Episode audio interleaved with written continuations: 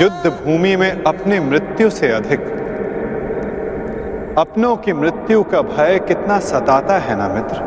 परंतु ऐसा क्यों होता है कि मैं स्वयं के शरीर पर सहस्त्र बाण सह सकता हूँ? मैं ये सब पीड़ा सहने में सक्षम हूँ। एक योद्धा होने के नाते मैं युद्ध के सभी नियमों से अवगत हूँ। परंतु फ्रुसेन को लगे बाण उसकी मृत्यु का भय मुझे खाया जा रहा है। परंतु तुम ये कैसे कह सकते हो मित्र कि ये भय है? पूर्वाभास नहीं? पूर्वाभास। आप क्या कहना चाहते हैं? एक योद्धा को विजय की आशा अवश्य होती है। परंतु उसे परिणाम का पूर्व आभास भी होना चाहिए। आज युद्ध में जो हमारे साथ खड़ा था, कल उसका स्थान कोई और ले लेगा और उसके पश्चात कोई और। ये युद्ध है मित्र। इसे बदला नहीं जा सकता। बलिदान मांगना युद्ध की नियति है मित्र।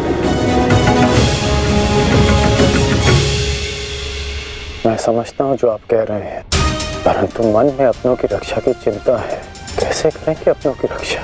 यदि कारण महान हो तो उसका बलिदान भी महान देना होता है मित्र। युद्ध में हो रहे बलिदान को स्वीकार करो। एक योद्धा को युद्ध में जाने से पूर्व, सभी प्रकार के मोह को त्यागना पड़ता है। मोह बंधन में बंधकर वो युद्ध नहीं कर सकता।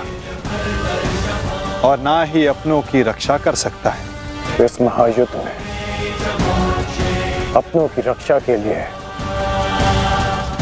जो हो सकेगा वो मैं करूँगा।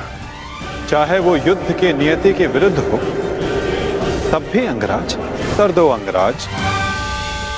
क्या तुम ऐसा कर पाओगे? यदि तुम चाहो तो अब भी इस युद्ध की नियति को बदल सकते हो कर्ण। सहस्त्रों के प्राण बचा सकते हो।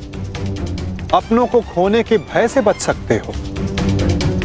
तुम्हारे पास अब भी समय हमारे पक्ष में आकर इस युद्ध को एक दिन में समाप्त कर दो मित्र। इस महाविनाश का मूल्य कम कर दो। बोलो मित्र, अपनी निष्ठा की नियति को बदलकर तुम इस युद्ध की नियति को बदलना चाहोगे? महामहिम भीष्म ने तुम्हें इस युद्ध भूमि में प्रवेश करने से वर्जित किया है। यही अवसर है मित्र। अपने भ्राताओं के साथ मिलकर धर्म के लिए युद्ध करके इसे समाप्त कर दो। यही अवसर है मित्र। अपने भ्राताओं के साथ मिलकर धर्म के लिए युद्ध करके इसे समाप्त कर दो।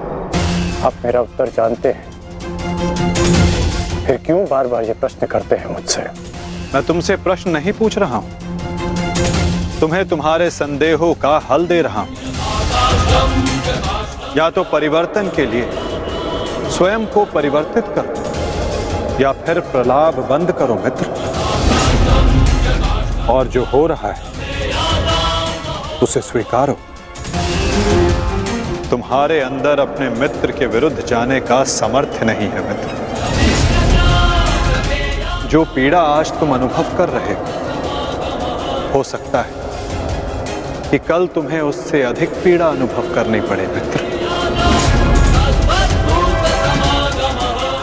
इसलिए कहता हूँ, अंगराज, या तो विरोध करने की शक्ति रखो, या फिर पीड़ा सहने का सामर्थ्य। एक बात और थी, मित्र।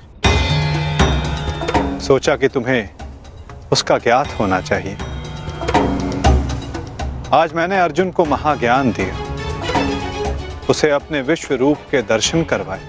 ये जानकर तुम्हें बुरा तो नहीं लगाना कहीं तुम फिर से ये तो नहीं सोच रहे कि मैं पक्षपाती हूँ? आप पक्षपाती तब होते जब आप अर्जुन को अपना विराट रूप नहीं दिखाते। आपने मुझे अपने विराट रूप का साक्षी बनने की अनुमति दी। मुझे पूर्ण विश्वास था, केशव। कि एक ना एक दिन आप अर्जुन को अपना विराट रूप अवश्य दिखाएँगे। आपको लेकर किसी और के मन में शंका हो सकती है। परंतु मेरे नहीं। एक दिन आपने मुझे पाषाण और मोरपंख होने का अर्थ समझाया था। हर पहेली का उत्तर हमारे चयन में होता है अंगराज। इस पाषाण खंड की भांति जो ना अपना चुना हुआ मार्ग बदलता है। और ना ही अपने विचार। और दूसरा मार्ग वासुदेव? जो इस मोर पंख की भांति होते हैं वे अपने आप को ईश्वर की इच्छा के हाथों ऐसे समर्पित कर देते हैं जैसे इसने स्वयं को वायु को समर्पित किया। मैं आज भी पाषाण हूँ और अर्जुन आज भी वही मोरपंख वो मोरपंख जिसे आपको अपने मस्तक पर धारण करना ही था ये मेरा प्रारब्ध है कि मैंने पाषाण होना चुना है।